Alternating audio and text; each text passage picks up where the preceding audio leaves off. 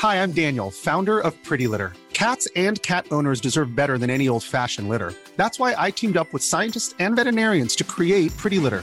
Its innovative crystal formula has superior odor control and weighs up to 80% less than clay litter. Pretty Litter even monitors health by changing colors to help detect early signs of potential illness. It's the world's smartest kitty litter. Go to prettylitter.com and use code ACAST for 20% off your first order and a free cat toy. Terms and conditions apply. See site for details.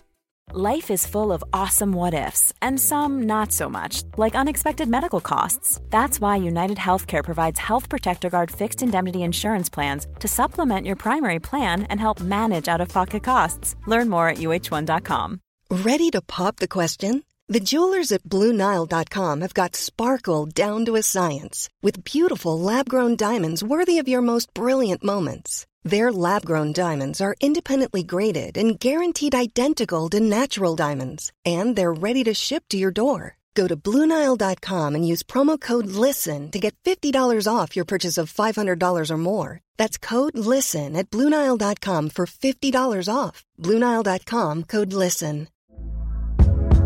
Hey there, it's Michele Norris. I'm host of a podcast called Your Mama's Kitchen. When I travel, I'm usually looking for a way to find a taste of home when I'm not at home. And one of the things I love to do when I am at home is entertain. And Airbnb allows me to do that. When I was in California recently, I rented a house that had a great kitchen. And when we were sitting around the table, we're all thinking, we're in someone else's house. Someone could be in all of our homes as well.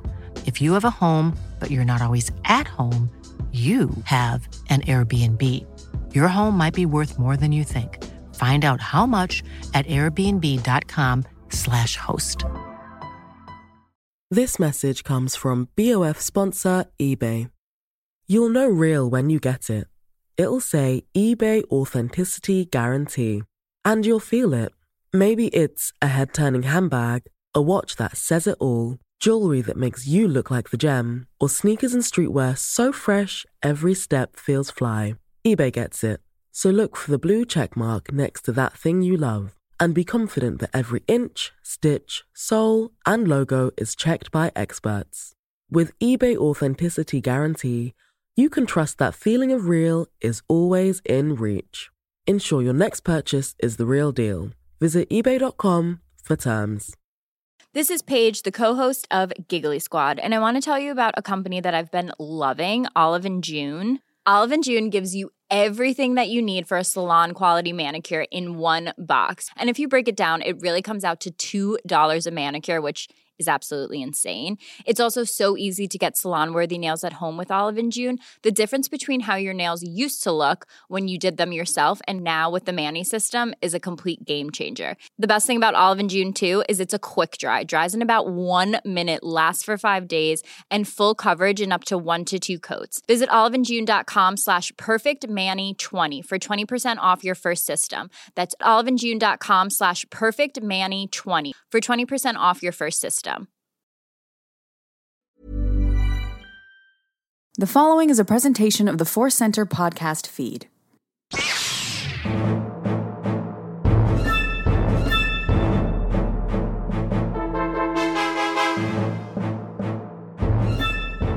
From the center of the galaxy and a cold Burbank, this is the Force Center podcast feed. I'm Ken Napzok. I'm Joseph Scrimshaw, and I'm swaddled in multiple sweaters. And I'm chilly Jennifer Landa with a cup of calf.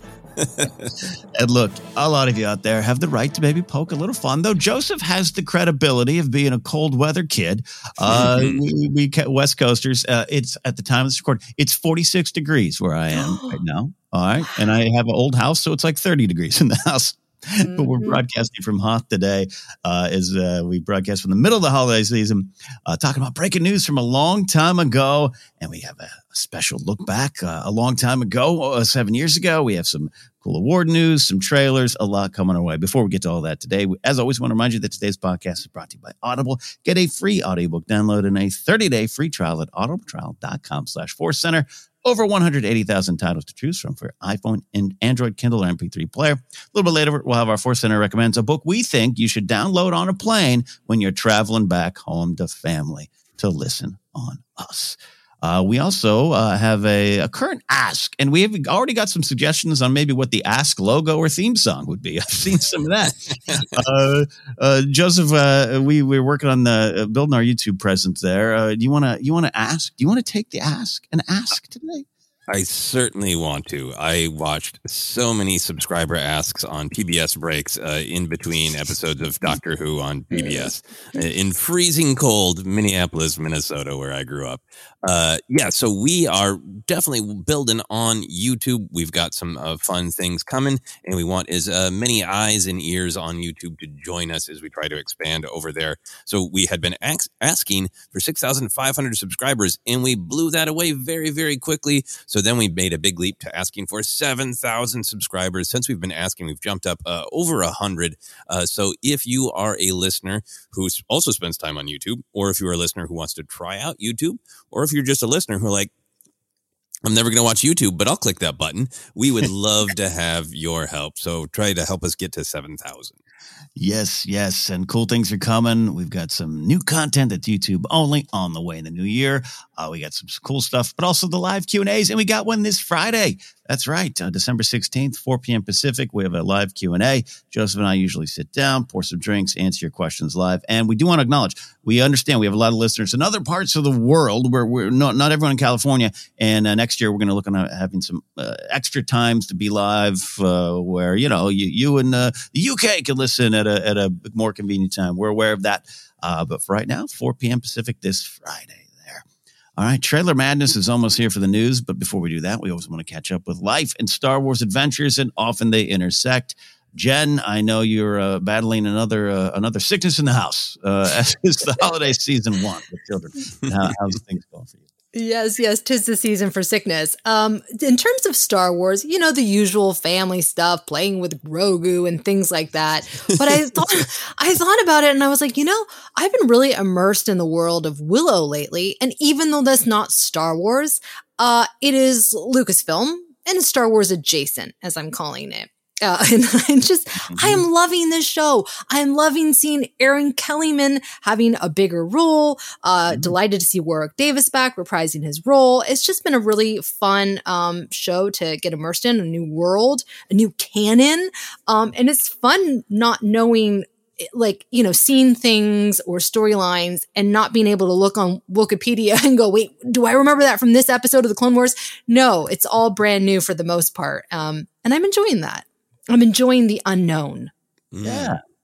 No, I'm having a lot of fun with Willow. We are reviewing it over on Casterly Talk, but uh, I'm not part of those reviews because I kind of wanted to pull back and just enjoy this uh, show in a different way. I, I uh, have a positive place in my heart for Willow, but I just didn't engage with it like other people did, and I'm just having fun. I really love the third episode, and it is. You're right, Jen. It's just kind of a fun world to be crawling around in. Hmm. A lot of magical, magical things. A different, a different style of of uh, show than I'm used to, and it's nice because you know, as opposed to like House of the Dragon, where things get really dark. Like there's some darker moments, but at the at the same time, it's also very light-hearted and fun, which I kind of need right now during the holiday season.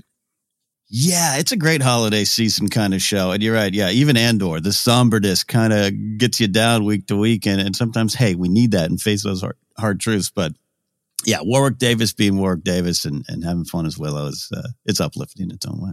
Mm-hmm. Uh, I'm excited to check it out eventually. I just have not had time. Uh, still have never seen uh, the first Willow film because I saw a commercial for it and thought it was more Star Wars, and then got mad at it for not being more Star Wars, and have never uh, taken the dive back in, which I really want to do. But I, it makes me happy when I see just a clip and like, does somebody have a wooden staff that maybe has some spells? Is that a scary castle? Great, I like that stuff.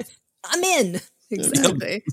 I'm in. I'm in. Yeah. That's good. Well, that's good, Jen. Those are some good Star Wars adjacent adventures. Uh, Joseph, uh, magic uh, staffs, uh, wizardry in your life for Star Wars, or what you got? I would love some magic staffs instead of uh, spreadsheets and stress.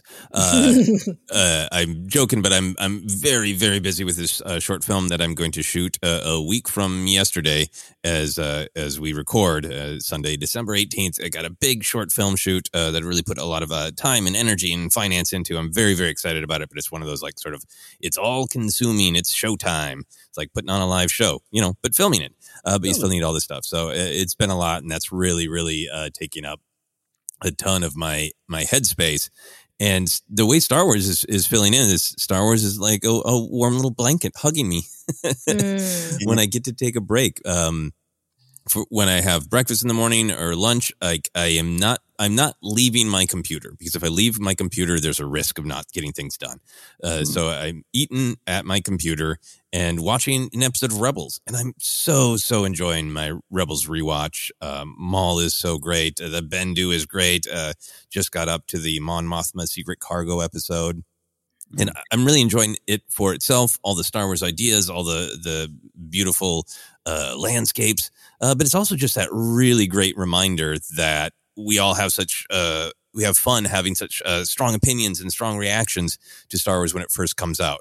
But it's always interesting to think the first time we see it is this big reaction, but then it really the way it lives on is where we spend more time with it ultimately and mm-hmm. time and context adds so much meaning not just from our own lives but like the storytelling right like the mm-hmm. the mandalore episodes with sabine they were great and I loved them at the time. Uh, but now they have an even more interesting texture because of everything going on in the Mandalorian show. So I'm really enjoying uh, rewatching Rebels in this new time and in this new context. Mm. Love that. Love that. I think uh, I might be trailing you on that there and getting there. And, uh, uh, have a good new uh, get back to watching on the treadmill, which is my spot to just kind of zone out. Well, that's some great great stuff going on there. Yeah, and I, I know you got a lot going on, Joseph. So to find that comfort in Star Wars, even for 22 minutes over breakfast. Yeah. Yeah, it's it's just really great to have that feeling of like, okay, um, this is stressful. I'm excited to be doing it. It's good to be doing it. I'm stressed, but if I just finish this one scary thing, then I can watch a chopper assault someone. Great, great, and I can and look forward to that. oh, the journey of Chopper. My Star Wars and Life Adventures uh, are a little boring. B- busy time for all of us. Uh, had a fun, busy Saturday that ended in a, in a in a frustrating way at a, at a stand-up show uh, in Burbank that just was um, uh, a whole nother podcast worth of uh, worth of struggles. But uh, I always go in those times. I always go to Qui Gon. Uh, I I think I have to analyze what Qui Gon means to me even more as a Star Wars fan as I get older. It's amazing how many times I'm like, man, it is just like Qui Gon said, and I have to be uh, kind of mindful of the moment more on stage and have my mind be present there and not worry even about the prophecies in my own head about how the set's going to go, good or bad. actually focus on the present. Uh, Jedi and comedy. You know, not a lot of funny Jedi, I don't think. And, and you know, I think Kenobi's pretty uh, wry, uh, Rael Averross, but you know, not a lot of cut ups and cards in the Jedi Order. Uh, well, Quinlan Vos too. So but, Quinlan does bits probably that's. But that's the thing. You think of all the funny Jedi; they're all kind of like on the outside, right? Other than other than Kenobi, but he's secretly funny. Uh, anyway, so that was just that, and then but I had to kind of, um, you know, work through some stuff on Sunday, and so uh, you know, start. And another thing I'm finding too is I do have a lot of um, Star Wars references in my stand up, and I, you know, I wear a GD Rebel hat on stage, like, I, and I have people introduce me as a Star Wars author or podcast. I set the tone it's right. amazing to find out show to show what people know about st- their knowledge of Star Wars level, uh, level of knowledge, which is a challenge here as well. I'm finding that midi chlorians, not the universally known pop culture term that. is that a new car? Is that a new electric car? The midi chlorian? What is that? I have a reference that I'm stubbornly standing by in my stand up that it's it's it, and I'm gonna have to uh, maybe that's the lesson. I gotta let it go. I gotta let it go. That's another stand up lesson. Stars and Jedi. So happy to be here though, hanging out with all of you. And we got some good news. We got some trailers to get to, even though uh, the trailers are uh, you know, one of them very familiar. We'll start with that one though. It is a, a new trailer for the Bad Batch. He had the uh, the Game Awards uh, going on this week, and that got some press we're gonna talk about. But in the middle of all that, for Star Wars fans, we got uh, the Bad Batch trailer uh, arriving ahead of the second season, which hits uh, hits the ground running with two episodes on January 4th. It will run through March 29th. There's a list of episode titles out there.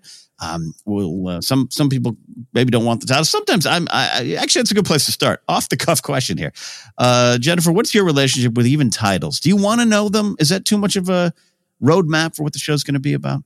You know, uh, normally I might say yeah, like with Andor, I don't want to, or like White Lotus, like I don't want to know the title of the episode because then my mind starts, you know, spiraling.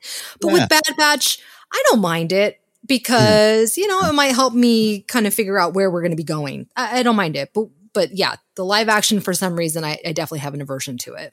Oh, so you're saying animated is less than? No, I'm kidding. Um, I know, I'm sorry. No, no, no. Uh, there's just a lot more that I have to take in with animation and try and remember. Mm-hmm. Um, so that's why I'm, I find it helpful. Yeah, yeah, yeah. I'm just curious. I, I think a lot of times I avoid them, but I, I took a dive into this this uh, this list of titles and got excited. And Joseph, you know, you and I love it. You know, it's one of your favorite things to do, especially with the Kenobi, uh, uh, or excuse me, uh, Mando and everything. Of just like looking at the titles and what they might mean. So this that actually has clued me into like, oh, this episode could be about this in a way that I hadn't previously engaged with. Yeah, no, I love that across Star Wars. Of sometimes they're just sort of the the pulpy fun. Sometimes they're the that's just a line of dialogue from the show, and then sometimes they are this. Ooh, that has three meanings. I love the Mandalorian chapter three, the sin. Okay, well, what is the sin? That's a yeah. fun discussion. Uh, yeah. I think for me, if somebody just asked, "You want to know the titles?" I would be like, "No, thank you." yeah, yeah excited for it all, but I, you know, I don't, I don't, I want the show to be the show. Um, but these titles, for the most part, were like, okay, yeah, I, am not going to guess a lot. I think the one was, uh, I, I, I, don't have them in front of me, but one was something like the deserter or something like mm-hmm. that. Uh, mm-hmm. that is not right. But there was one that made me like, go like, oh, I think I could maybe guess some of the story from that. Mm. Uh, but for the most part, they were ambiguous enough to be intriguing little teases, but not make me go like, "Oh, yep, that's the episode where you know Tech's gonna die," or something right. specific like that. You know? Yeah.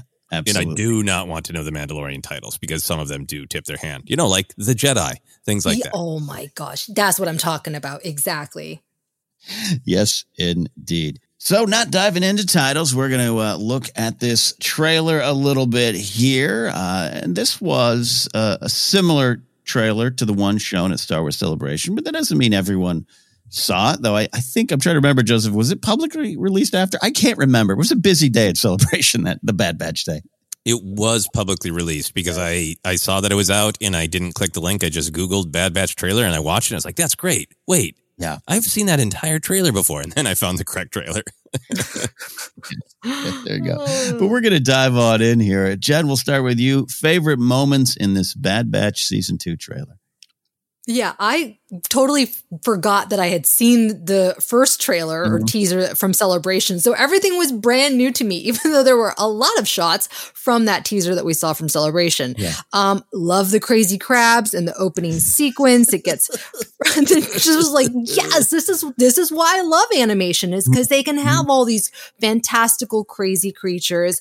Um, interested in learning more about Phee Genoa, Genoa. Yeah. Uh, voiced by Wanda Sykes. Curious to know if she's a rebel. Mm, maybe that could be interesting. Um, happy to see Gungi. Mm-hmm. Or as I discovered, Dave Filoni called him Gungi, which I was like, what? Okay. Have I been mispronouncing it this whole time? I don't know anymore. So mm. happy to see the Wookiee survived Order 66. Um, and then one last thing was that quick shot of the Trandoshan lighting up Kashyyyk mm-hmm. and then capturing the Wookiees. Mm. Uh, I can't wait to see that storyline and what, yeah. what's going on there. Those are my favorite moments. Yeah. Uh, I, I, you know, actually want to have the discussion now. Sorry. Uh, this is fascinating. Uh, Gungi or Gungi, right? Joseph, what have we been saying? Now I'm even confused on what we've been saying for a long time. Uh, I say Gungi. Uh, what we mm-hmm. discovered when we watched the Clone Wars arc introducing and giving us quality time with Gungi is people say it about 87 different ways. It is clearly one of those Star Wars words where like we're not going to ask the voice actors to be consistent. Just what did you read in the script? Go with it. yeah. Okay. Uh, right. And I know I've gotten some strong responses, uh, friendly but strong responses in tweets before saying they say it in the episode. It's pronounced this. And anybody who tweets me any pronunciation in the episode, I'll be like, "You're correct. They do say it like that. They also say it 72 other ways." Uh, mm. So I think it's one of those Star Wars names. I mean, look again. We always make the reference, but if Filoni lets uh, Ian McDiarmid say Ash Shoka, if, if Filoni's like, "Hey, we're good," um, I only oh I, this God. is fascinating because yes, I have said Gungi as long as I remember. And then, yeah, I do remember that, Me too. that Clone Wars report. I was having dinner recently with just kind of a group, and I'd met someone new who was like a Star Wars fan. And he was like, My dog's name is Gungi. And I was like, Well, what's that about? like little Wookiee, Wookiee Jedi. And I was like, do you mean Gungi? And he's like, no, it's Gungi. And I was like, I'm pretty sure it's Gungi. And then we had one of those, you know, a couple drinks in hotel bar discussions where it was like, hey, it's Star Wars, Leia, Leia, whatever, uh, whatever uh, Jan Dodonna wants to say is what it is at the moment. So, anyways, that was fascinating. I, I think I'd forgotten the Filoni of it all, of, of, how he says it. So, hey, we'll see how they say it in Bad Batch. Wrecker might say it. Gun guy. We'll never know. Maybe it just cannot be translated. Uh, maybe Chewbacca is being uh, mispronounced by everyone he encounters. I think that would uh, that would work for me. Uh, I'll just list some of my favorite moments here, then pitch it to you, Joseph. Uh, yeah, remixing some of the things. I do love the crabs. Uh, they're just so vibrant and bold and different, and we are, you know, in this weird era of Star Wars where because of wonderful shows like Andor, some of the things that Kenobi's done, even the Mandoverse, all that kind of stuff, uh, we often pit these kind of styles against each other. It's all one wonderful galaxy, and I like to think that uh, even uh, as they are on Ferrix and the brick and mortar of Ferrix is trapping them in, uh, you also got crabs running around a island planet. It's the same wonderful galaxy. I do love that moment. I love the new designs of the armor. Uh, the uh, aged up Omega, uh, clearly a little bit more comfort- uh, comfortable. And yeah, I'm a, I'm a big fan of Wanda Sykes, uh, whether it's her stand up, uh, very poignant, especially the last few years. Uh, and also a big fan of Curb Your Enthusiasm. So Wanda Sykes on that show yelling at Larry's always been one of my favorite things. So much like Rhea Perlman jumping from Cheers to Star Wars, uh, I love Wanda, Wanda Sykes showing up in here as well. Uh, and the Gungi Gungi Gungai moment is pretty darn cool. Joseph, some moments and jumped that to you. Yeah, I mean, my my number one moment is the the longer scene of uh, Gungi Gungi Gungi uh, mm. retrieving his lightsaber and, and, growling in that defiant Wookiee Jedi way. Uh, mm. Really excited to just see that character continue. The the character's always been really fun and interesting and, and mm-hmm. cute and charming in that Clone Wars arc, but continuing what is kind of my favorite thing probably about Bad Batch is what is going on with all of these different uh, people mm-hmm. and factions in this time period having – you know a Jedi present and a Jedi Padawan, and mm. you know hopefully it will either answer or continue the theories that uh, Gungi rescued Grogu. Uh, mm-hmm. Yeah, so I'm very excited for that. It's a great one. Um, I really, really love the clip of uh, Echo saying we should be doing more. Mm. Um, Echo, as we've talked about, uh, I really love his story and his perspective. I don't feel like he got as much time or focus in season one. So having him featured in the trailer and having him featured with his perspective as somebody who has been through absolute hell and knows what it is to be uh, rescued, knows what it is to be given help when it's desperately needed, wanting to do more. I, I love that. Um, yeah. Totally agree about uh, Phee uh, Genoa. Um, I, I, really like that if uh, if the Mandalorian is is casting, you know, uh, grizzled old surprise people, yeah, that right. this show is casting uh, great women comedians who have a great no BS. Hunter, I'm going to tell you how it is. There's a it's a great pairing with Rhea Perlman, so I'm really excited for that. Uh, yeah, yeah. Two two other big picture things for me. I, I, am excited about some of the the characters who are significant to this era showing up. The clip of Bail, a great mm-hmm. clip of Palpatine, uh, battle droids, right? Yeah. All that stuff that's speaking to. We're going to see all these different perspectives of this era. That's great. Final thing for me, I was excited in the trailer to just see the word adventure on screen. Mm-hmm. Because mm. I think with with all the ideas that we're going to talk about, all the character development, I think it's mm-hmm. so important to focus on Bad Batch. If season two is like season one, one of its primary goals is yep we're developing these characters. Yep we're showing uh, what the galaxy is like in this time period. Mm-hmm. but also this is just a tune in and have some fun with your weird clone family as they go on an adventure. And the adventures are going to mean something. They're going to develop the plot and the characters. But also they are just there for the sake of hey let's fight some crazy crabs. Adventure. Fun yeah. Right. No, we're going to discuss uh, that in a, in a, second here a little bit more as it relates to families too. But yeah, I love what you're saying. Yeah, and I, the Bail battle droids, um, the, the the focus on Commander Cody, uh, mm-hmm. and, and, I actually had um, I was uh, hanging out again. I, I'm, I, I have to. I've just become addicted to Fortnite. It's a problem. I need to stop. And and our friend Ken Plume, Joseph, uh, is, is, he's he's a pusher. He's a pusher. he, had, he asked me a great question last night. I wanted to ask you both here. Look at it at Cody. You have Rex on one side. You're bringing in Cody. what do you look at that character? And this is kind of transitioning to the question of a any familiar or new themes jumping out to you from this trailer. Of what what do you have? It, do you have any wants or desires for for Cody a redemption story? Does he you know is this a tragic tale of, of of discovering too late what is going on? I think it's it's a it's a interesting ingredient into this bad bad story. It's not just simply Cody's back. It's like Cody's back, but he's hey he's playing for that team right now. Mm-hmm. Mm. Yeah. I, I mean, I think for myself, just hearing that Cody's actual dialogue um, was about, "Hey, I understand there are more clones who are rebelling," Mhm. um, and then later, you know, dialogue about how believing the imperial line of like it's a continuation of the republic. We're we're helping everybody be safe and secure, right? Um, Mhm. I'm really fascinated with Cody as a character who is wrestling with what the Empire is with questioning Order 66 because I do think that's the the big thrust of Bad Batch in a lot of ways is directly addressing the transition between the Republic and the Empire. So Cody is a figure who can do that, and we've got a lot of great stuff with Rex in, in his bond with Ahsoka, in his absolute admiration of Anakin, and his you know just assumption that Anakin died. You know, Yeah. Um, Mm. but with Cody, how does he feel about Obi Wan? Is does he believe Obi Wan got away? Does he want to finish the mission? Does he, you know, does he think it's an absolute shame that this formerly good man Obi Wan clearly was a traitor? Like Hmm. he, that relationship between clone and Jedi is something that's really interesting to explore. Since we saw Cody turn on a dime from handing him his lightsaber to shooting Yeah. him down. Look, it's great. I, I don't expect Bad Batch to go this one to one with our world, but you, the last two to four or five years, a lot of you've seen a lot of this. Of one family member goes this way, another one goes this way, and both have the point. Mm. And to have Cody, I love what you're saying about him going. Ah, it's a shame about Kenobi. If he'd only seen the light, and and how much Cody uh, would hold hold to that once more information comes rolling out, which I, I think it will to him. So, uh, yeah, Jen, any Commander Cody thoughts?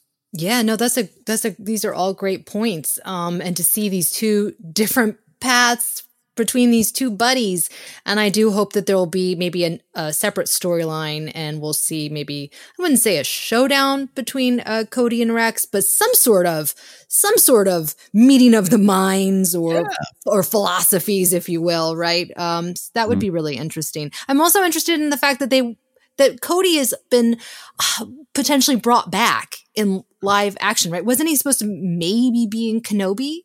He was in an early draft consideration, I think, from like the first screenwriter when it was a film. So I don't think. Right, right, right, right. But anyways, I, I, he is a, a beloved character, and it's great to see him back, and you know, figuring out a way to bring him back. yeah, yeah, I love it. I love it. There, uh, the trailer uh, presented some familiar themes, some of the found family. I I, I had counted adventure as a theme as well, uh, if you want to go that way. But uh, anything uh, new themes jump out to you, Joseph, or uh, just more of the really solid familiar themes we're ready to dive into with Bad Batch?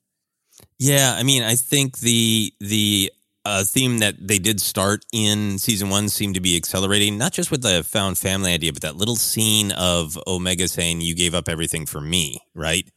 And and them saying like, "No, we would have we would have given that all up anyway. It was the right thing to do." You know, Mhm. I, I think that uh, speaks to this idea of they are continuing to protect and train Omega. They're Mhm. getting her to be a, a good soldier slash mercenary who can take care of herself. But I wonder if there's going to be this question of, but but what are what are we teaching her to be? What are we teaching her to believe in? Great, she's got a helmet now. We're doing better at parenting. you know, she can take care of herself. She has her own identity. She has all these things. But you know, what do we want her to believe? What do we want her to be when she grows up? You know, and and I think that kind of taking that next step with the found family is really interesting to me. Mhm. Um, think one other thing that jumped out at me with the big theme of the transition between the Republic and the Empire, uh, people pointed out that it looks like the clones might be at uh, Dooku's castle on Serenno. Uh, Mm. maybe it's somebody who just has a very similar in- interior designer for uh, Windows. I don't know. Yeah. Uh, but if they are on Serenno, that's yet another great place to explore the fallout of the Yeah. Clone Wars, right? It's such a big deal that Dooku started his path by going back to Serenno and trying to take Mm-hmm. care of his people. And it speaks to maybe his people aren't doing good now that uh, their leader has no head. Mm. Um, and there's also like stuff in the trailer about like, hey, if you do this one job, you could be set for life.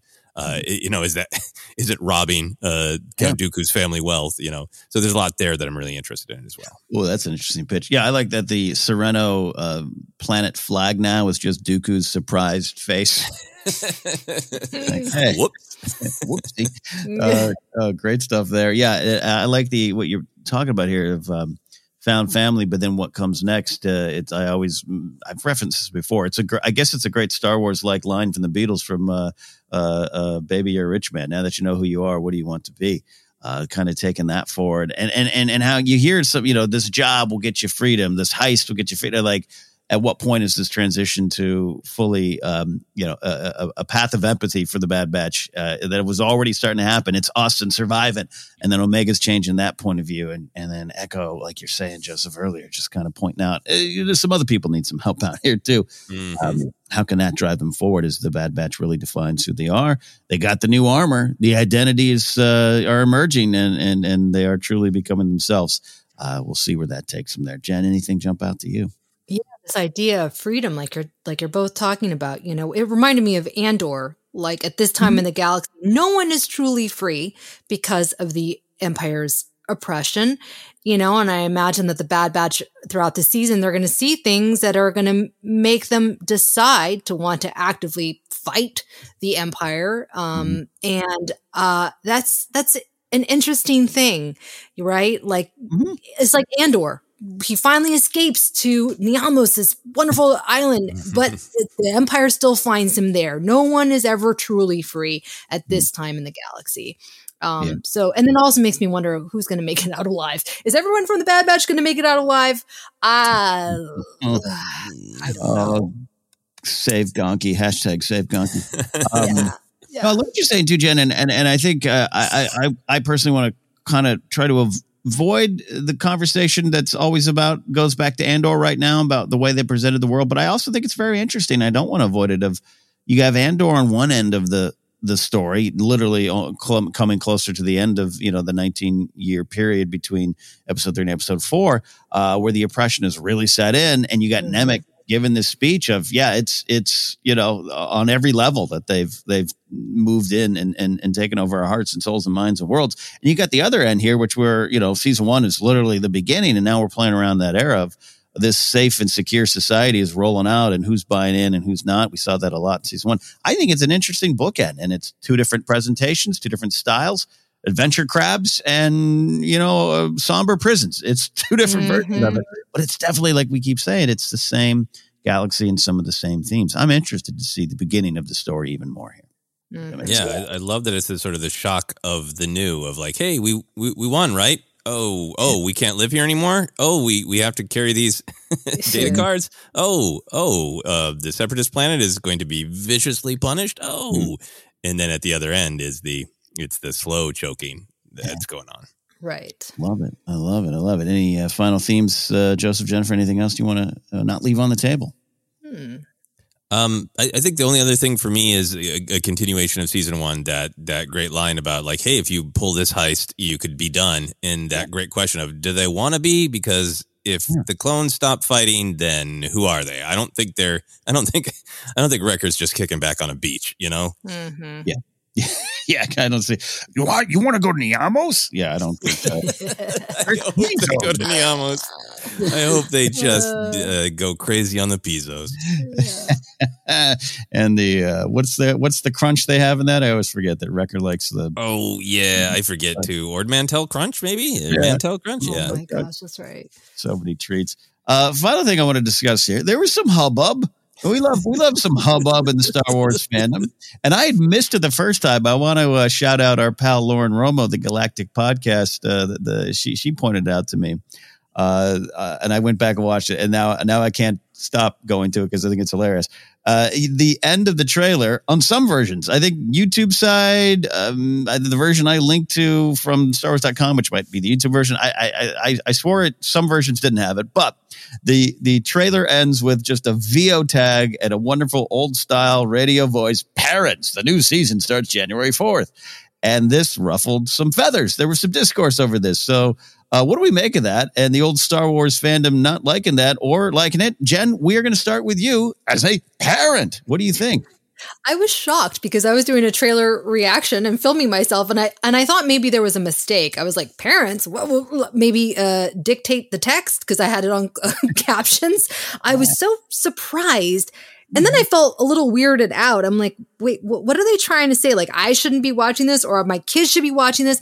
I think what they meant was that they were reminding parents that this is a kid friendly show because we have had Andor, you know, Mandalorian. You know, that could be kind. Kids can kind of watch it, but definitely p- kids are not watching Andor. I'm, I'm going to mm-hmm. guess unless they're a little bit older. So this is like, hey, parents, literally in the kitchen, and you hear your kid watching this trailer. Hey, there's a new Star Wars show coming out. It would grab my attention if I heard my kid on YouTube Kids watching that trailer. So I, I don't know. I just think it was a, it was a reminder. I've never seen. Oops, sorry, I've never seen anything like that. I, I can't think of the last time I've ever seen anything like that.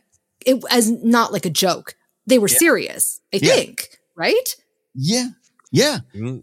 But why Yeah. were people upset? Because it's like I, I, sh- I, I think number one, it was weird. I, I, when I finally went back and heard it, I thought, did they cut some audio in ha- like from something else? Like it almost seemed like it started like you didn't even hear the P of the parents. It was like errands. It was like cut off of that. So it was it was uh, weird. But uh, you know, the new season starts January fourth. Someone got paid to do that VO there. Uh, bring it in. I, I don't know. I think it's that age old battle of. I mean, I understand that we do, there is uh, we joked earlier, but animation is viewed as less than in the industry, even uh, with even in the writers' unions, where anim- Mhm. animation writing guild uh, jobs aren't necessarily guild jobs uh, if they're during the quote daytime and all those kind of weird things. And you got that Chapek uh, flub, uh, you know, one of many flubs that Chapek made of uh, you know we got to give something to the parents where the kids are watching all those kind of things. So I think there's a natural tendency to be defensive when you feel as though the animation's been less than. But I also feel it's just the reality of yeah, we're coming again post Andor. We're coming from a whole section of the fandom going finally something for us as adults. Whether or not I fully agree with that statement or not, I actually you know do understand that point of view. Uh, and you got adventure crabs on this side, and hey, maybe it's a reminder of to the parents. Yeah, yeah, sit down with the family, watch this. It's a different vibe, so I'm okay with it. It's just the reality of the numbers sometimes when you dive into those old analytics, Joseph. We love those analytics. Yeah, I mean, uh, for me, the the it's going to be an age old, uh, constant uh, discussion in Star Wars. I, I think there's so many different fun tensions in Star Wars, from being this deep philosophical, myth filled thing to a pulpy fun adventure to uh, preaching pacifism uh, while also being th- a thing called Star Wars that always has uh, fun action in it, uh, or almost always has fun action in it. There's all these tensions in Star Wars, and I think one of them is always going to be that it is sort of it, it is meant to be, you know, uh, didactic. It's meant to teach a, a lesson. It's meant to, it's meant for children of all ages. You know, Yeah. um, and I think the only thing that is going to change within that is sort of the tone and how it's coded in our modern times. You know, Mhm. it, they didn't do a big job warning children off, but Andor is obviously uh, very uh, adult in in many many ways, right down to uh, Mosk's uh, naughty S word. Yeah. Um, but I think the thing about Bad Batch has always just been sort of like, here, take it.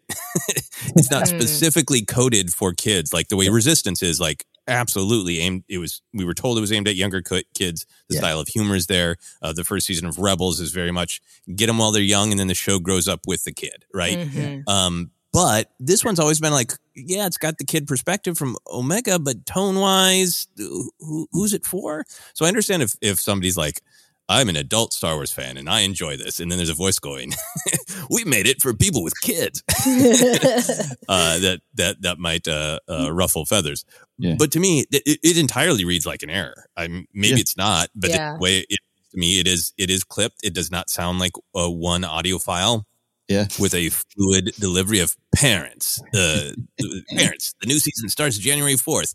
It's just parents. Sort of That's why I was confused. Yeah, yeah. it's like a it's like a kid lost at the fair. Is it parents?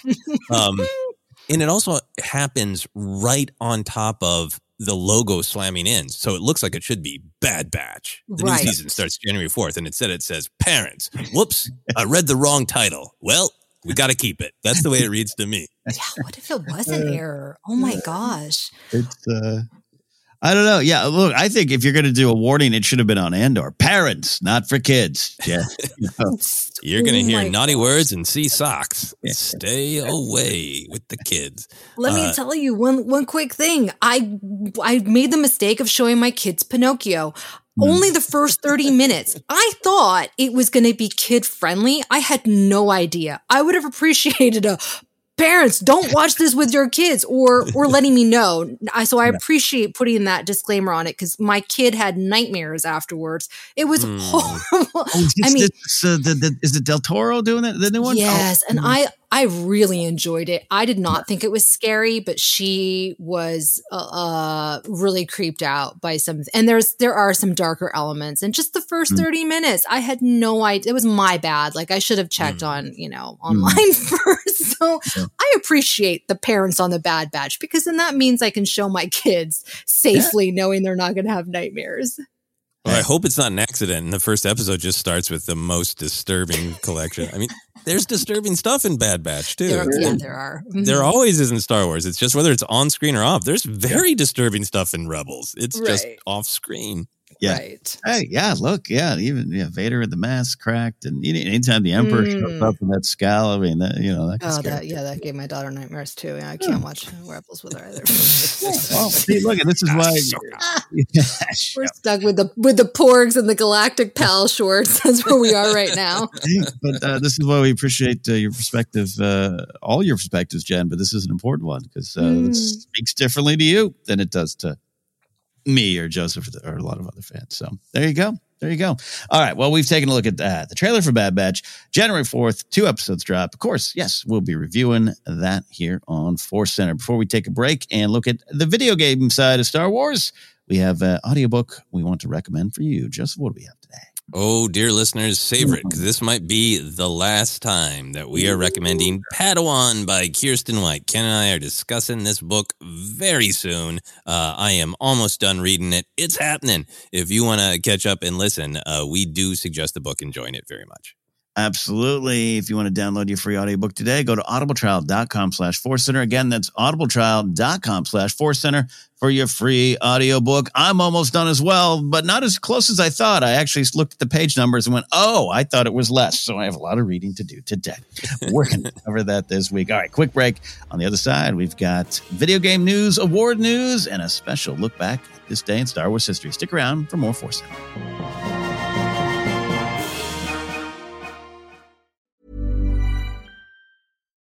Life is full of what ifs. Some awesome, like what if AI could fold your laundry? And some, well, less awesome, like what if you have unexpected medical costs? United Healthcare can help get you covered with Health Protector Guard fixed indemnity insurance plans. They supplement your primary plan to help you manage out of pocket costs. No deductibles, no enrollment periods, and especially no more what ifs. Visit uh1.com to find the Health Protector Guard plan for you. Ryan Reynolds here from Mint Mobile. With the price of just about everything going up during inflation, we thought we'd bring our prices down. So to help us, we brought in a reverse auctioneer, which is apparently a thing. Mint Mobile unlimited premium wireless. Ready to get 30, 30, bit to get 30, bit to get 20, 20, 20, bit to get 20, 20, bit to get 15, 15, 15, 15 just 15 bucks a month. So, Give it a try at mintmobile.com slash switch. $45 upfront for three months plus taxes and fees. Promo rate for new customers for limited time. Unlimited more than 40 gigabytes per month. Slows. Full terms at mintmobile.com. When you're ready to pop the question, the last thing you want to do is second guess the ring. At Bluenile.com, you can design a one of a kind ring with the ease and convenience of shopping online. Choose your diamond and setting. When you find the one, you'll get it delivered right to your door. Go to Bluenile.com and use promo code LISTEN to get $50 off your purchase of $500 or more. That's code LISTEN at Bluenile.com for $50 off your purchase. Bluenile.com code LISTEN. Wow. Nice. Yeah. What you're hearing are the sounds of people everywhere putting on Bombas socks, underwear, and t-shirts made from absurdly soft materials that feel like plush clouds. Yeah, that plush. And the best part? For every item you purchase, Bombas donates another to someone facing homelessness. Bombas. Big comfort for everyone. Go to bombas.com slash ACAST and use code ACAST for 20% off your first purchase. That's bombas.com slash ACAST. Code ACAST. Hey there, it's Michele Norris. I'm host of a podcast called Your Mama's Kitchen. When I travel, I'm usually looking for a way to find a taste of home when I'm not at home. And one of the things I love to do when I am at home is entertain. And Airbnb allows me to do that. When I was in California recently, I rented a house that had a great kitchen. And when we were sitting around the table, we're all thinking, we're in someone else's house. Someone could be in all of our homes as well. If you have a home, but you're not always at home, you have an Airbnb. Your home might be worth more than you think. Find out how much at airbnb.com/slash host. Even when we're on a budget, we still deserve nice things. Quince is a place to scoop up stunning high-end goods for 50 to 80% less than similar brands. They have buttery soft cashmere sweaters starting at $50, luxurious Italian leather bags, and so much more. Plus, Quince only works with factories that use safe, ethical, and responsible manufacturing. Get the high-end goods you'll love without the high price tag with Quince. Go to quince.com/style for free shipping and 365-day returns.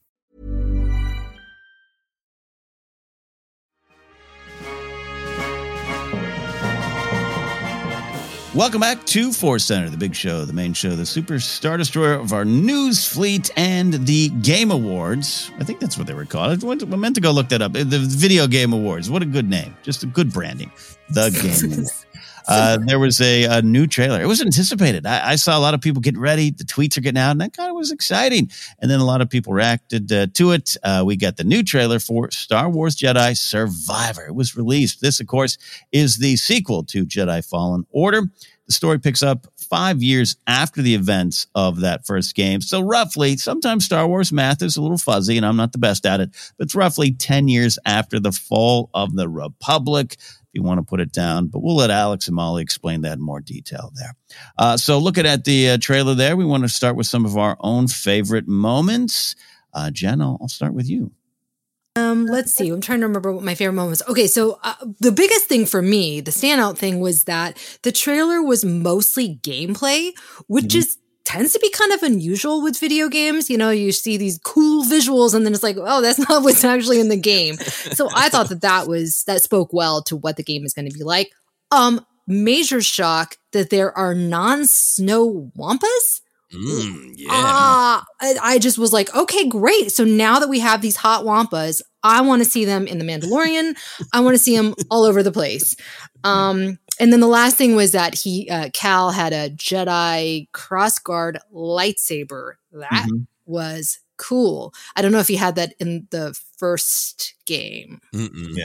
But overall, I was like, this this is really cool. And if I was a gamer, oh man, but I suck. I suck so bad at games. I'm just not. I'm not. I can play Animal Crossing. That's about it. But yeah, uh, yeah, get save those bells.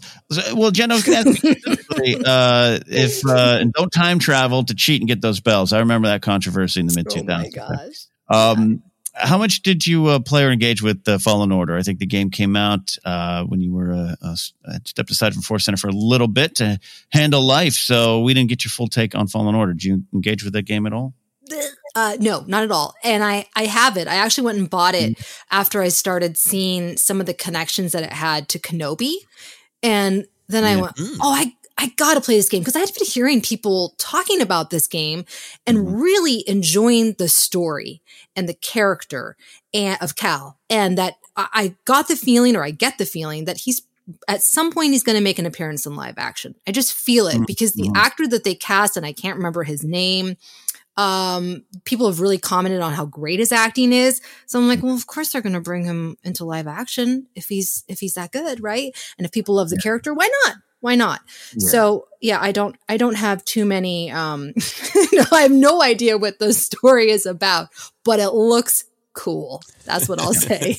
yeah, of course. Uh, Cameron uh, Monaghan is the That's performer. It. Yeah, and uh, yeah, he's been in a lot of things, of course, even going yeah. back to Malcolm in the Middle. So it would make a lot of sense that kind of jump there. So uh, that's good, Joseph. Start, uh, yeah, and we should definitely have a conversation about the the woodland wampas or whatever they're being called, and the style woodland of wampas, wampas. Uh, present uh, in other forms. Shadows of the Empire, it's a different kind of wampas, so they've been out there. Oh um, yeah. Yeah, but yeah, it's buried uh, buried in your Star Wars mind. If you don't remember it, uh, I was refreshed by Twitter this weekend. So, I just some favorite moments for you from the trailer. Oh, well, I wrote down Dirty Wampa because his fur looked like their fur looked like they'd been through a lot. So we got Yeah. Hot Wampa, Dirty Wampa. What, what did you say? Wetland Wampa? What what was you? What was your- Woodlands Wampa might be. Woodland Wampa. Wood Wampa. Uh, Tree Wampa. Oh, I, yeah, I love this. I'm very curious uh, to see what the deal is with the Wampa. Probably while it slaps me about while I try to do a cool, unnecessary lightsaber flourish and it smacks me about. Uh, no, there's a ton of great moments from uh, gameplay uh, to story stuff. I, I totally agree with Jennifer. I feel like there was what what looked like gameplay, and I think one of the things that I, I was excited about in that just Star Wars should be fun and exciting, and that's a, a part of what gets us here to then engage, hopefully, with the big ideas. I think a a major attraction of a game like this is are there cool lightsaber and force moves? And I liked how much the gameplay was like, look, you can do this now. Yes. Here's a different cool thing with your lightsaber. Here's a different way to throw people around with the force. Yeah. uh, so I did like that gameplay stuff. And then the story stuff. Um, I really think they're creating a, a great hook that uh, trying to keep it spoiler light for the first game, but that we end with a with a crew. We end with another uh, found family, and that family has looks to have gone their separate ways. Is a really in, intriguing hook. Um, I really love the Jedi Cere Junda, and in particular, I loved seeing uh, that little scene where she says, "I hear you've been busy making yourself the Empire's most wanted." Gives us a clue to uh, what Cal has been up to. That he's not hiding his, his Jedi abilities and Jedi ways. But what I really love is her wall of Jedi archives. Yes. Uh, that that had been something that the character was interested in. Of like, eh, let's let's rebuild quietly a little bit and, and keep some of the information. So I, I love building up something that Luke can go find later. So that was one of my uh, favorite things. Uh, the dirty wampa. Uh, the all of the animal shots um, were great. Uh, to see that we are going to be able to interact with animals in lots of different ways, but the shot of Cal flying through the air, holding onto a space bird's legs, Oh my yes. gosh. Jeff. Amazing. uh, I would like to do that for several hours. Uh, Mhm. and it also just really it it uh, amused me because in that uh, Adult Swim show that I wrote for Tigtone, uh, there's a a bit where I wrote where the main character Tigtone does that e- exact move. So it was really really funny to see. And I would suggest people to go check out that episode of Tigtone. But in the Great Animation Cataclysm, it's been taken off uh, HBO Max uh, for a tax write off. Uh, Unbelievable. we live in a beautiful time, don't we? hmm Yeah. Speaking of uh, less that, huh? Yeah. Um, Yep. Yep. Yep. Yep. Um, and then fi- final thing for me, Ken, I'm I'm really intrigued by there. There is clearly an imperial threat uh, still for any Jedi, and uh, what I assume is the Grand Inquisitor was in the previous trailer for this video game. Uh, but then this one seems to be introducing some sort of criminal bounty hunter, other faction invested in uh, conflict with Cal. So I like the idea that the conflict isn't just being hunted by Inquisitors, but but something different as well.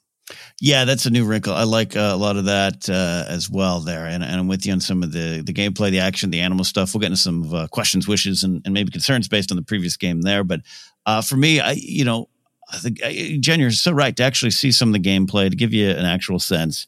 It's like every year I'm like, wow, the baseball games are going to be so good. It's like I can actually play. Oh no, that's just the cinematic of the baseball game I play, not the actual Mhm. game action. I've fallen for it my entire video game career, but this is great stuff. Uh, and um, I, I like the worlds, right? Like it, that's one of the reasons I want to play a game like this. And it's not quite, at least the first game wasn't quite uh, 100% open world, but you do get a sense of where you're at and you get to go kind of walk around and get trapped and find your way out and turn the corner and see something beautiful. There were some beautiful Star Wars vistas in this, and that just kind of makes me excited. The story stuff, I, I agree with you, what you're uh, pointing out, Joseph. Um, interesting to have them kind of separated. I know we got a, a novel coming out from uh, what's Sam Maggs is writing that one, so that is coming out. Uh, the Scars, Battle Scars. So interesting to see what happens there. But I kind of like that. It makes some sense. Uh, we could kind of uh, for a video game to reform everybody. Uh, maybe you got to go find your your squad mates. Where's Merrin? Everyone's concerned about that Mhm. uh, that angle. So there's a lot of cool things there as well. But yeah, I do want to ask any questions, wishes, concerns. Jen, I know you didn't get engage with the, the game, um, but did you hear some of the, the things that popped out? It's a very well loved game, by the way. I want to be clear. Uh, Yeah. But uh, anything uh, going in the second game based on uh, what you heard about the previous game? Yeah, people, I was looking at the comments on YouTube, which, you know, can always be, it can be a little hairy, but overwhelmingly positive. People were so genuinely excited for this game that that got me excited. I was trying to figure out when the timeline was because I have, I have no idea. I guess it takes place, what, five years after Revenge of the Sith? Um, so that's exciting. I, I gotta do it. I just gotta carve out the time because I do like the idea of being immersed in a, in this world. Um, but I know I'm gonna get my butt kicked because there's just some serious bad guys that I'm like, there's just no way I'll just be spending hours of frustration trying to beat them. That Thanos looking guy. Um, I don't know his name. I think it's uh, Timo. Yeah. Do I who? Uh, I don't know.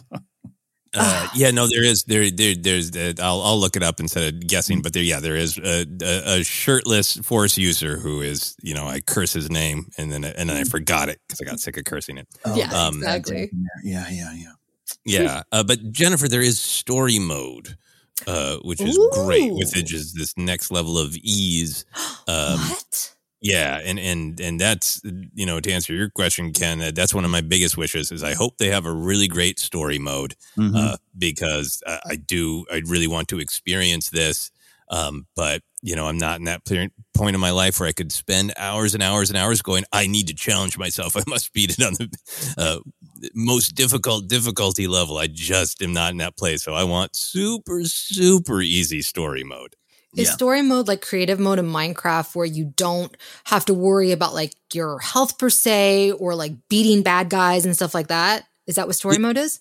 it, it's just set to uh, like the the bad guys don't need uh, have way uh, less hit points, so you can take them out. You have way more. It's just it's just scaled, so like it, it's much much easier. You know, you're I, think things like your your force powers probably refresh earlier, like just a ton of things to just make it much of an easier challenge. Oh, I'm doing that.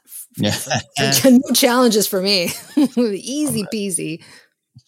Love that. Yeah. Uh, for me, then I'll, I'll have you close here, Joseph. Is uh, yeah, I, I, I, I, I, there's so many people that love this game, and I support that. I, I did not love it as much as others, and I, you know, always have to be honest with that, but not dampen anyone else's joy. And I make jokes, but uh, you know, there's some of the stuff with the animals and just the Jedi slicing down.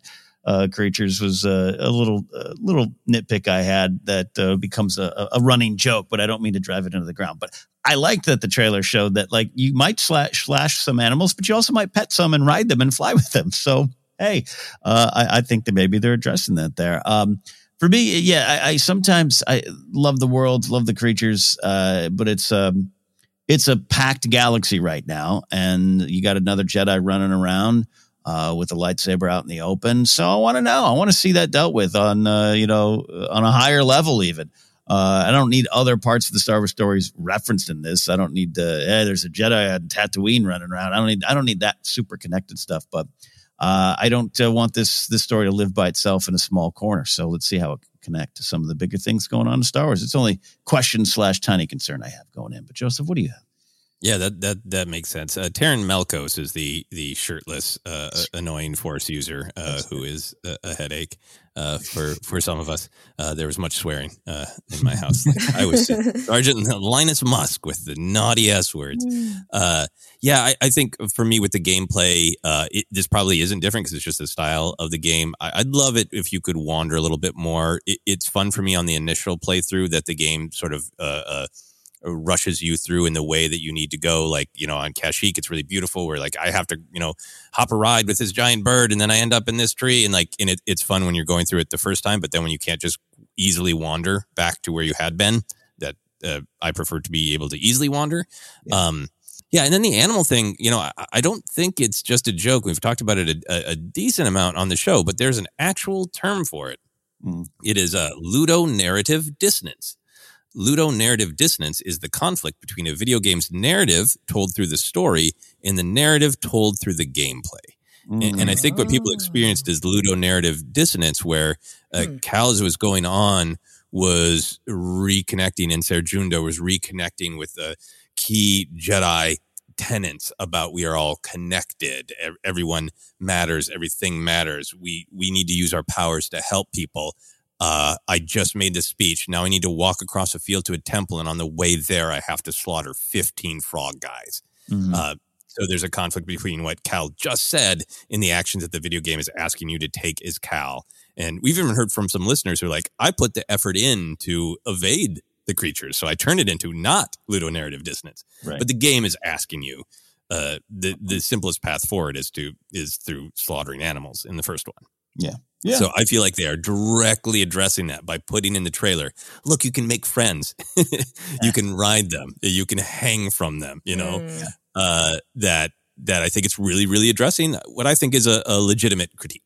Mm-hmm. Uh, there you go. See, see, I wasn't crazy, folks. It's backed by science right there. It just, know, I look, I, I, I that, that Battlefront Two story, I, I, even though it was shortened from what even the writers wanted to do, I just love it, and all the stuff in Pillio, it's great, and I, I think Iden Versio's a great character. So that's just my uh, like, but I, there's so many people who just absolutely love these characters, and I do too. Uh, I think Cal's a great character. Uh, Cere Junda's a great character. Uh, Merrin's wonderful. I, a lot of things. The, the the trauma, the recovery, everything. A lot of big themes in the first game. So I don't want anyone to think I'm not there for it. And I and I'll be sitting here playing. I got my PS5. I had to hunt it down. I had to go down into the basement and knock on the door three times and you know say the password and get my PS5. I'm ready. I'm ready to play this game. Which is as Joseph as you you've joked too, but that's also but that's something else too. That's uh not means not as many people are going to be able to play the game right now. I'm very excited for the game, but like getting finding a PS5, uh, affording a PS5. Uh, right now, almost everything I watch is through my PS4. I, th- th- to play this game is an incredible investment of time and money that has nothing to do with the game itself. Yes. So that's a little bit of an obstacle for me. Yeah, no, I think that's uh, very realistic, and we'll see that factors in. All right, there you go. That's a look at uh, Star Wars Jedi Survivor. Hey, we're very anticipated. Uh, we're excited for it as well, even though our relationship with this might be different than, say, Alex Damon, who absolutely loves this game. And I always tease Alex about it, but uh, I love Star Wars Joy. Uh, speaking of Star Wars Joy, we're going to close with a quick look at some uh, award news. Andor, the show, uh, the series came up big in the Critics' Choice nominations, and as of this morning, uh, added one in the Golden Globes. Andor was nominated for Best Drama Series, and Diego Luna was nominated for the Best Actor category in the Critics' Choice Awards, uh, which will air on January 15th, kind of the early uh, award season kind of show there. Uh, and then uh, this morning, Diego Luna got a Golden Globe nomination. Golden Globes, you know, they're viewed a little differently than they were even uh, two, three years ago, and definitely 10 years ago. They were always kind of the more drunker cousin of the Oscars. Anyway, but Andor did not get a Best Drama Series uh, nomination in the Golden Globes. Star Wars shows have been nominated before, going back to Mando. Uh, a lot of tech awards, some uh, fun awards, uh, but there are a lot of eyes on this show, Andor, in terms of it being a quote prestige television show.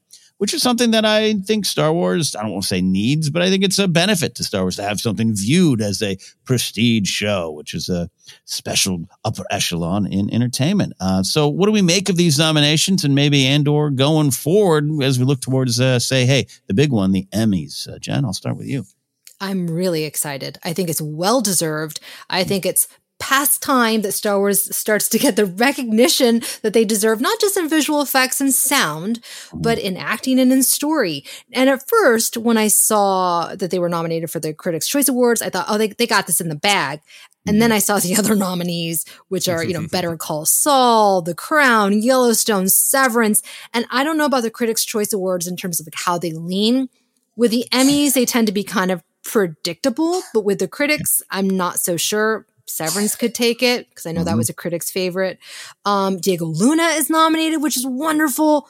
But Bob Odenkirk is also nominated for Better Call Saul, so it's gonna be tough competition. But getting the nomination, regardless, is a triumph. I think. Yeah, I agree with that, especially for Star Wars. And and and we are not uh, looking down. No one's looking down on any kind of visual effects nominations. No, of course and- not. And I, I definitely know that's not what you meant. But yeah, I mean, we are talking about the the quote unquote big ones, the glory awards, the acting, the series, the directing, all those kind of things. Uh, fantasy, sci-fi, eh, historically been kind of tossed out of that. Uh, you know, it, uh, Jackson's Return of the King was even a battle just to get that, and then so a show like Game of Thrones comes along and, and changes the game a little bit. And I think that's uh, what a lot of people look at in terms of awards for this. But Joseph, your thoughts on um, awards in general, and Star Wars, but uh, how much the franchise, again, I don't want to say needs, but having something that people look at as prestige, I don't think that's a bad thing for Star Wars. What do you think? Yeah, I think for me, you know, we, talk about our Star Wars buffet, and I want Star Wars to have different flavors and tones. I want it to be everything like the, you know, early episodes of uh, Star Wars Resistance that is mm-hmm. explicitly for a younger audience, to something like Andor that is explicitly like, let's dive into these hard, painful issues of oppression, tyranny, democracy. Yeah. I want all those things. And, and then you layer onto it just kind of the way the world works with, um, the, the, the game of what is prestige. Mm-hmm. Um, and to me, it, it isn't about Andor, you know, deserving or not deserving. It, it's I, I very much hope that Andor win Andor wins Andor. I went Luthen for a second Andor. there. Uh, I hope Andor wins. I hope Andor wins a ton at, at all these different awards. Um, I don't know if it will do a ton for Star Wars because I think it might just reinforce the see Star Wars can mm-hmm, mm-hmm. be highbrow and Andor is with all of its awards is it, this is more evidence that it is uh, above this other lowly Star Wars content, which mm. people are always going to mm. feel what they can they feel. I'm trying to relax about it. Um, that's not the way that I'm going to look at it. I want to look at it as a as a buffet with different styles of storytelling. Yeah, Andor's style of storytelling and, and its utter quality, um, absolutely to me makes it very award worthy.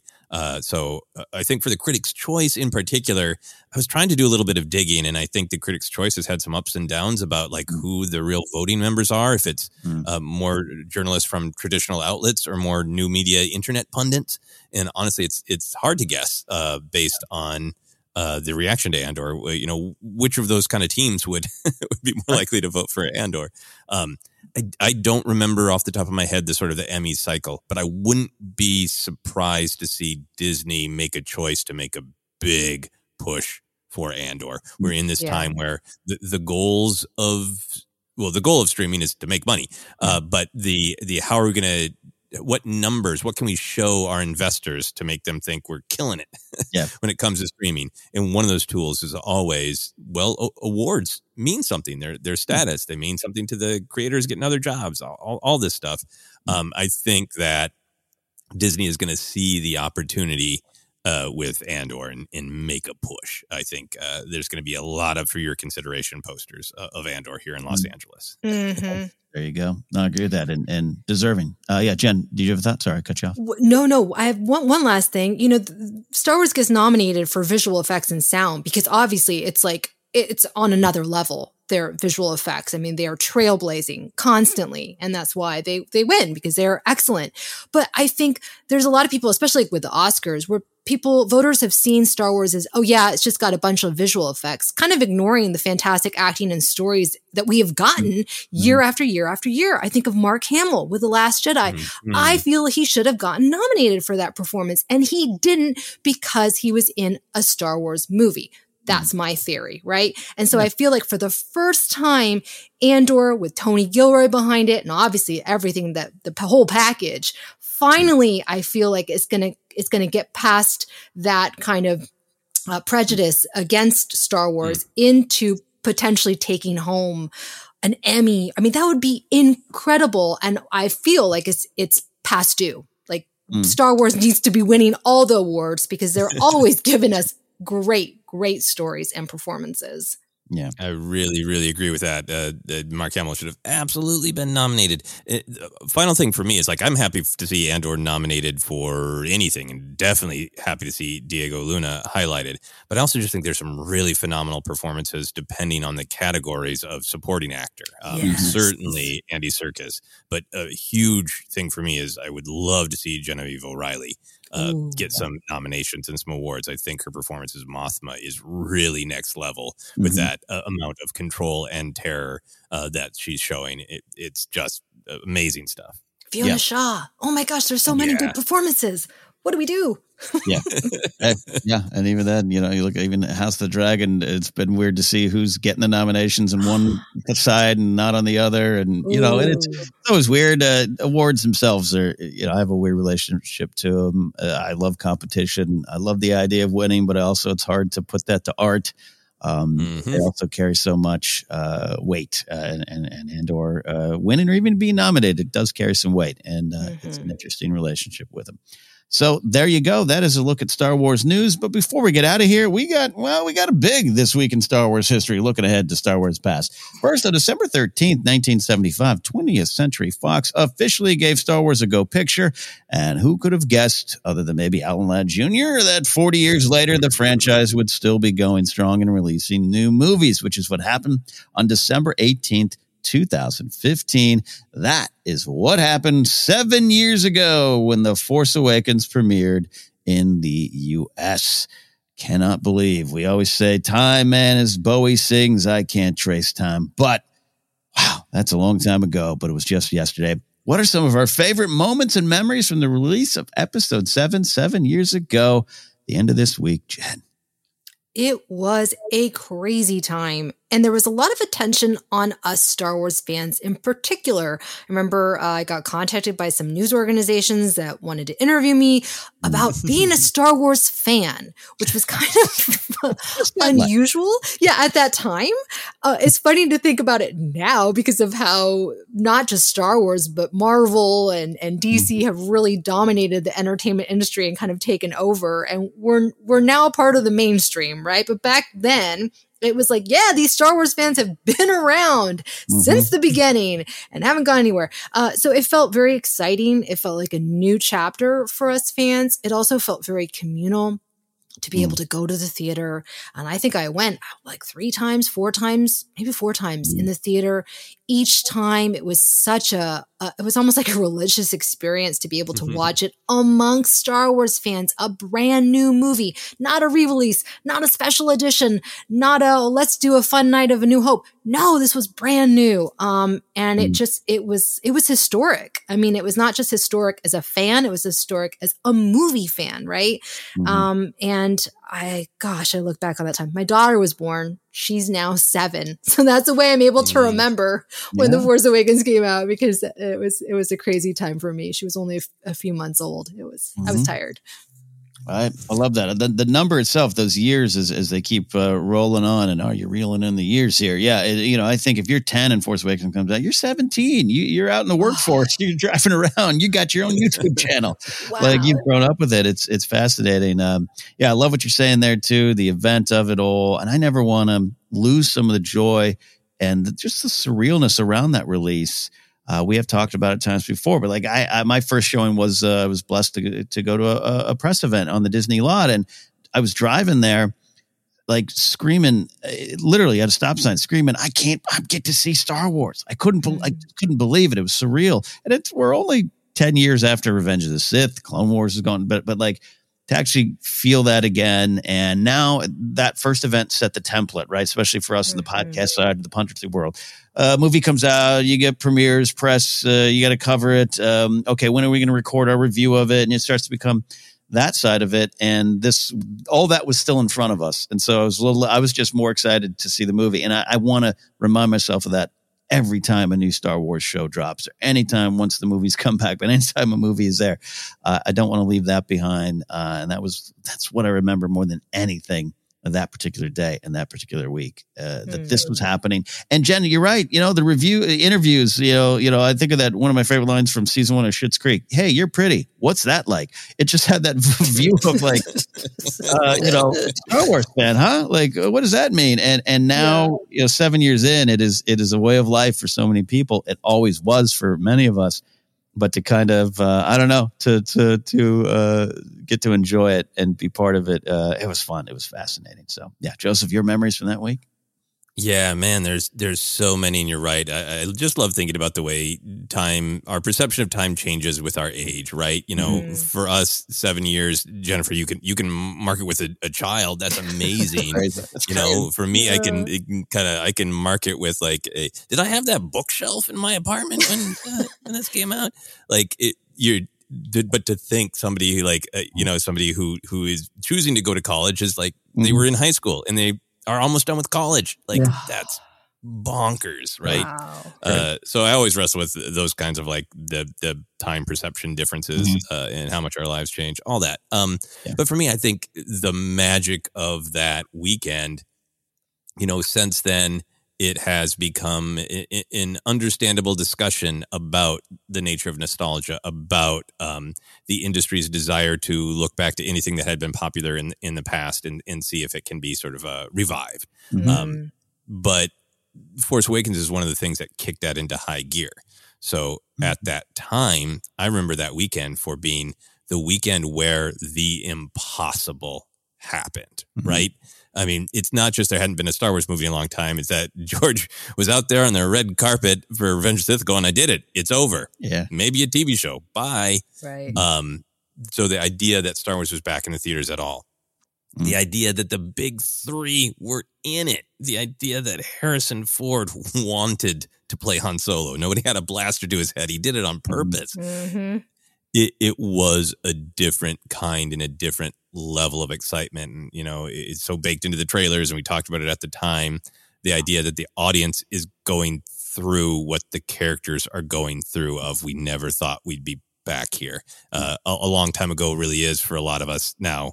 It really was a long time ago. All that energy. Uh, I remember being so excited trying to buy my tickets uh, that I locked myself out of the apartment and my wife had to physically run to the theater because I couldn't get them online. Oh, I Um, remember that. Yeah, yeah. Yeah, Talking this, about uh, that. It's like the only time I've ever locked myself out of my apartment and just uh, Mm-hmm. is utter, utter, just like I, I, I, I, I can't miss this.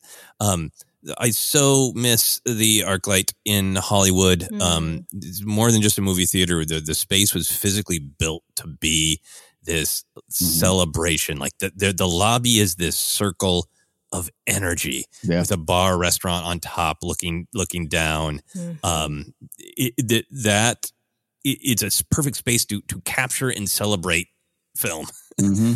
and that I, I've been in that I've been in that lobby then since then for you know uh, Black Panther and for Infinity War and just a, a bunch of amazing times, but nothing, nothing like that. Just explosion of joy and excitement, and uh, you like I was walking through that trying to enjoy and soak up all the joy, and also just not listen to anybody's speech just in case somebody had a spoiler. Right. Yeah.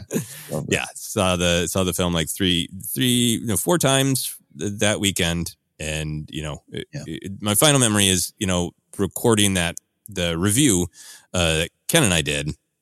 And and that review really kind of being the, the starting point of what force center would become about the way we wanted uh, to talk about the film. So lots of happy memories of that weekend. Yeah, forever thankful for that. And and yeah, you on Jedi Alliance with Mark Donica, me calling in, and just That's right. Uh, you know, we yeah, easy to say a similar time, but yeah, just uh, the template for what was going to come forward of how we discuss these things, not just only for us, but for the industry itself, was being formed right then and there. So Mm-hmm. there you go, kids. We were there. We were there when Star Wars Force Awakens hit theaters uh, seven years ago, December 17th, 18th, excuse me, 2015. All right, that is look back at Star Wars history. And now we're going to look ahead to where you can find us. We're on Twitter at Force Center Pod. Facebook page is Force Center Podcast. We're on Instagram, YouTube as well, as we said up top. If you want to just head over there, hit that subscribe button, whether or not you spend a lot of time on YouTube or not. Or maybe, hey, you are a YouTuber uh, can watch every day. Uh, hit over there if you haven't already. Some cool things coming. Podcasts available in a lot of spots, including ACAST, iHeartRadio, Apple Podcasts, Google Podcasts, and more. Merch available at teepublic.com slash user slash force center. You can support us directly at patreon.com slash force center. Always uh, love having new patrons. So we had this uh, week about three, four new people join and headed into that Discord where they can talk about Star Wars with Force Center friends every day. You can find me at Ken Napzok go to my website, kennapzok.com. You might be able to get them for the holidays if you want to book. A personalized copy of Why We Love Star Wars is available through my own store there on my website. Jennifer, where can they find you? You can find me on, let's see, what social media sites am I on currently? I just signed up for Ma- Mastodon at Jennifer Landa, uh, to, uh, Instagram at Jennifer Landa, Facebook, uh, sometimes Twitter, but definitely on YouTube at Jennifer Landa, where I'm posting reaction videos. I'm doing Willow reviews, recaps, and on TikTok at Jennifer Landa 1138. Good stuff. Good stuff indeed. Yeah, we, we- we are in Hive Social at Force Center, but we'll we'll see uh, what's going on there. They're, they're getting stuff settled, and we'll, we'll all be back. Uh, Joseph, where can I find you? You can find me on on all the social media that you care to visit. Uh, Instagram is great uh, at Joseph Scrimshaw. TikTok is great uh, at Joseph Scrimshaw. The Hive Social when it comes back at Joseph Scrimshaw. Uh, I'm still on Twitter, but man, it, it is changing as we record. So uh, hopefully uh, we will all have a good place to gather. You can also go to YouTube, and when you are clicking that button for Force Center, uh, you can scroll down to the bottom of our page and uh, see all of our own uh, personal channels as well. And I would love for people to visit me, uh, Joseph Scrimshaw, on uh, YouTube for all the stuff I got coming there as well. Love that. Love that. All right. That is it. So for uh, Andor and the awards, the Bad Batch team, and all those cute little animals that are going to survive Jedi Survivor. We'll see you next time here on Force Center.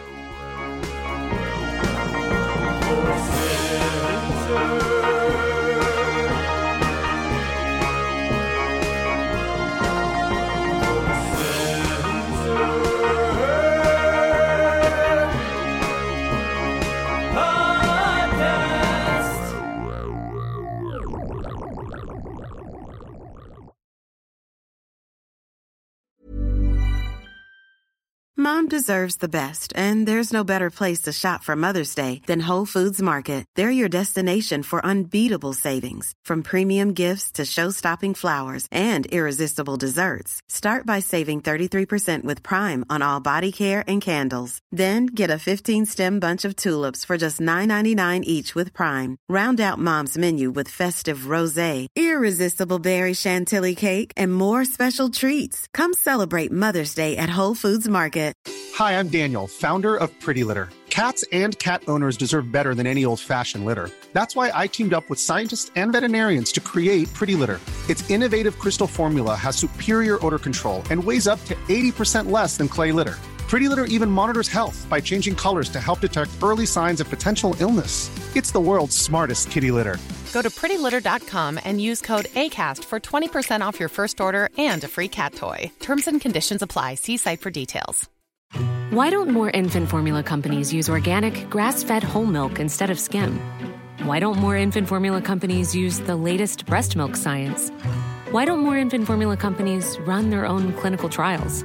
Why don't more infant formula companies use more of the proteins found in breast milk? Why don't more infant formula companies have their own factories instead of outsourcing their manufacturing? We wondered the same thing. So we made ByHeart, a better formula for formula. Learn more at byheart.com. Hi, I'm Daniel, founder of Pretty Litter. Cats and cat owners deserve better than any old fashioned litter. That's why I teamed up with scientists and veterinarians to create Pretty Litter. Its innovative crystal formula has superior odor control and weighs up to 80% less than clay litter. Pretty Litter even monitors health by changing colors to help detect early signs of potential illness. It's the world's smartest kitty litter. Go to prettylitter.com and use code ACAST for 20% off your first order and a free cat toy. Terms and conditions apply. See site for details. Even when we're on a budget, we still deserve nice things. Quince is a place to scoop up stunning high-end goods for 50 to 80% less than similar brands. They have buttery soft cashmere sweaters starting at $50, luxurious Italian leather bags, and so much more. Plus, Quince only works with factories that use safe, ethical, and responsible manufacturing. Get the high-end goods you'll love without the high price tag with Quince. Go to quince.com slash style for free shipping and 365-day returns. This message comes from BOF sponsor eBay. You'll know real when you get it. It'll say eBay Authenticity Guarantee. And you'll feel it. Maybe it's a head turning handbag, a watch that says it all, jewelry that makes you look like the gem, or sneakers and streetwear so fresh every step feels fly. eBay gets it. So look for the blue check mark next to that thing you love and be confident that every inch, stitch, sole, and logo is checked by experts. With eBay Authenticity Guarantee, you can trust that feeling of real is always in reach. Ensure your next purchase is the real deal. Visit eBay.com for terms.